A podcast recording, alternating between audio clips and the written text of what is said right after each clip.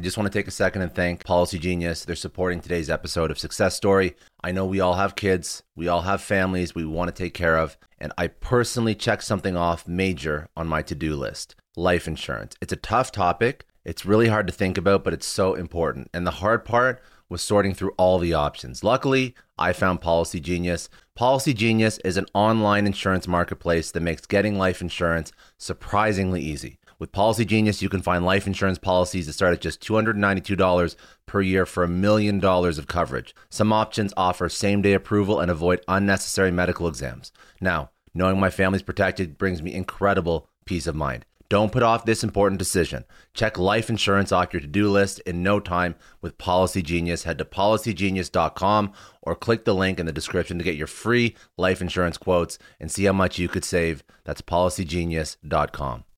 When you need mealtime inspiration, it's worth shopping Kroger, where you'll find over 30,000 mouthwatering choices that excite your inner foodie. And no matter what tasty choice you make, you'll enjoy our everyday low prices, plus extra ways to save, like digital coupons worth over $600 each week. You can also save up to $1 off per gallon at the pump with fuel points. More savings and more inspiring flavors make shopping Kroger worth it every time. Kroger, fresh for everyone. Fuel restrictions apply.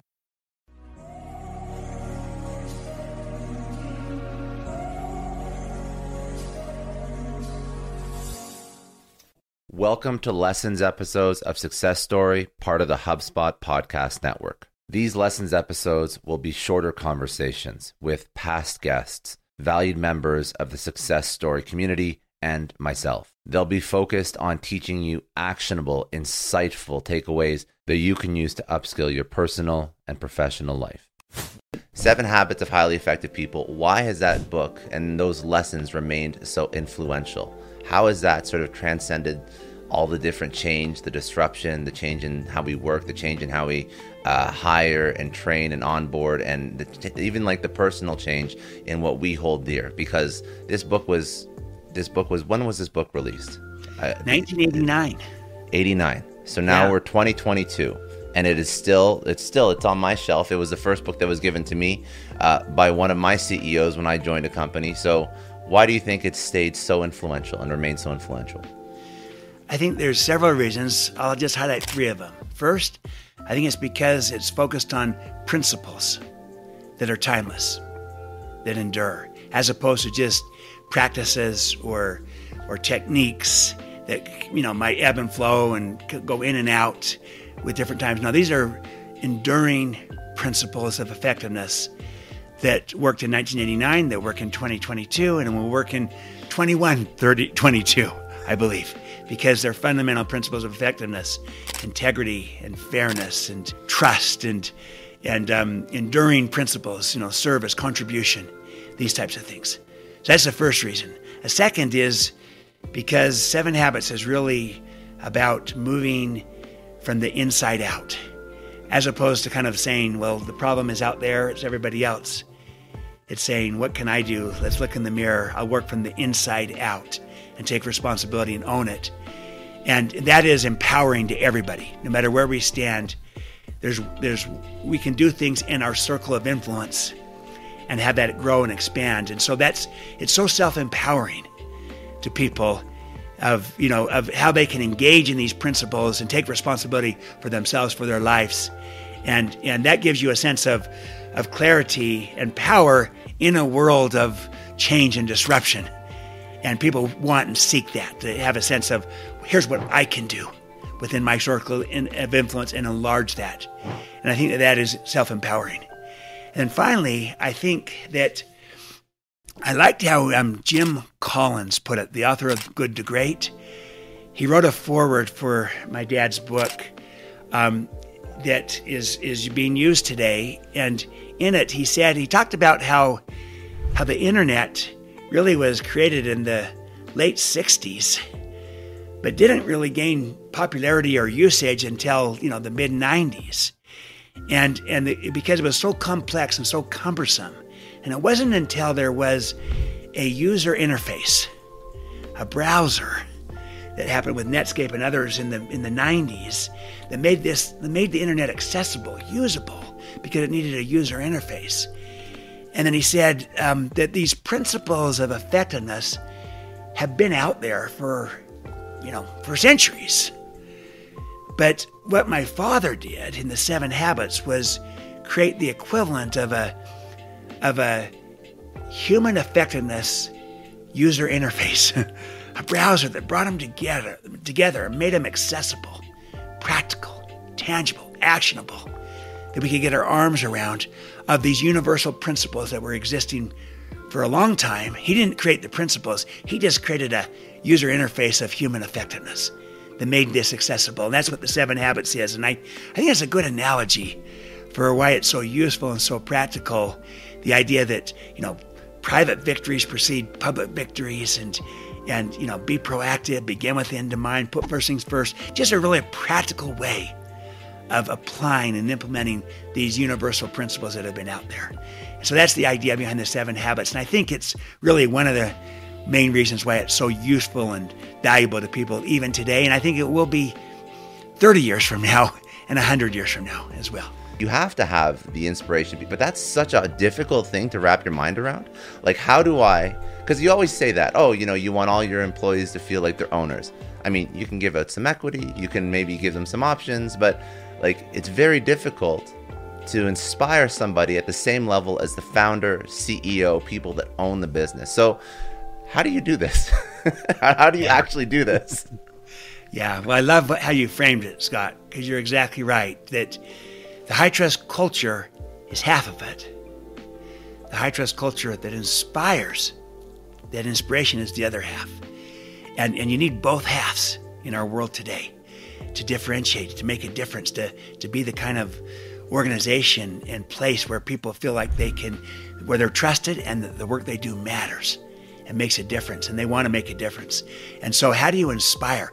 Well, first of all, let me say this that I think you've identified um, you know, to use the the Wayne Gretzky metaphor, where he was asked, "What makes you so great at hockey?" and he says, "I skate to where the puck is going to be, not to where it's been, but where, to where it's going to be." I think in leadership, the puck, so to speak, where where things are going is towards inspiration. Inspiration, and and um, I think inspiration is actually the new engagement, the next frontier of engagement. We've been focused on engagement for the last 20 years, and it's a good thing. I'm not going to downplay engagement. It's vital to engage people so that they have that discretionary effort that they're giving. That's a good thing. We need to continue to move towards engagement. But I think there's another frontier, another level that's inspiration, even beyond engagement. And there's actually a study from Bain and Company that shows that inspired employees are, yes, 125% more productive than merely satisfied employees. Now, you might expect that, you know, satisfied yeah. is not enough, but they're even 56% more productive than engaged employees. So there's another frontier level that we can reach when people feel inspired. And inspiration, to inspire comes from the Latin term inspirare. It means to breathe life into. So you breathe life into relationships, into teams and organizations, into culture. You light the fire that's within people. It's internal, it's intrinsic, it's inside of them. See, motivation is external, it's extrinsic. So you motivate people with carrot and stick. That's that can come out of command and control. And it's not a bad thing per se. It's just that you're trying to move people through carrots, through sticks, to try to move people to do things. Inspiration is internal, it's intrinsic, it's inside of people.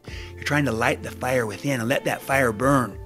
And, you know, it doesn't need constant um, new, new incentives, new stimuli thrown at it. It can live on. And if you can ignite that fire that's inside of people, that can burn on for years. And, and um, that's a higher level that we're trying to achieve to tap into the desire for purpose, for meaning, for contribution. I think that's where things are going towards inspiration, to be inspired, had that fire lit within.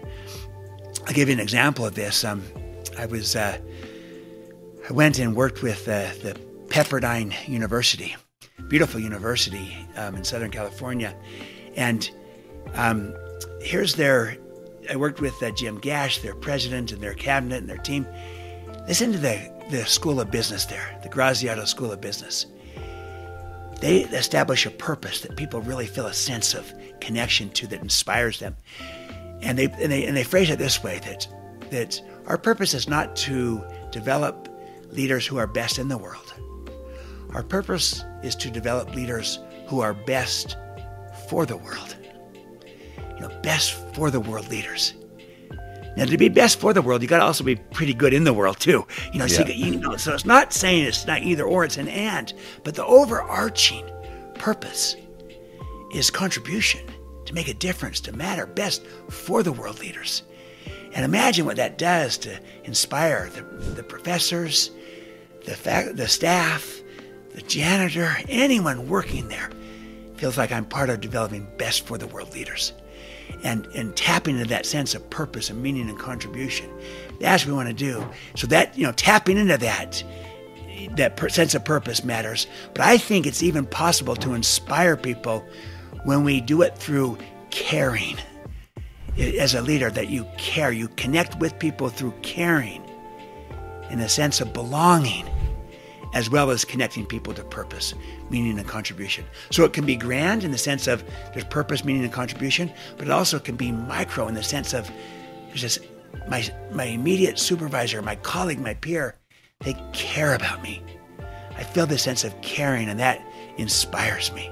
I feel a sense of belonging, and that inspires me. And every one of us as leaders can do that. Everyone can inspire.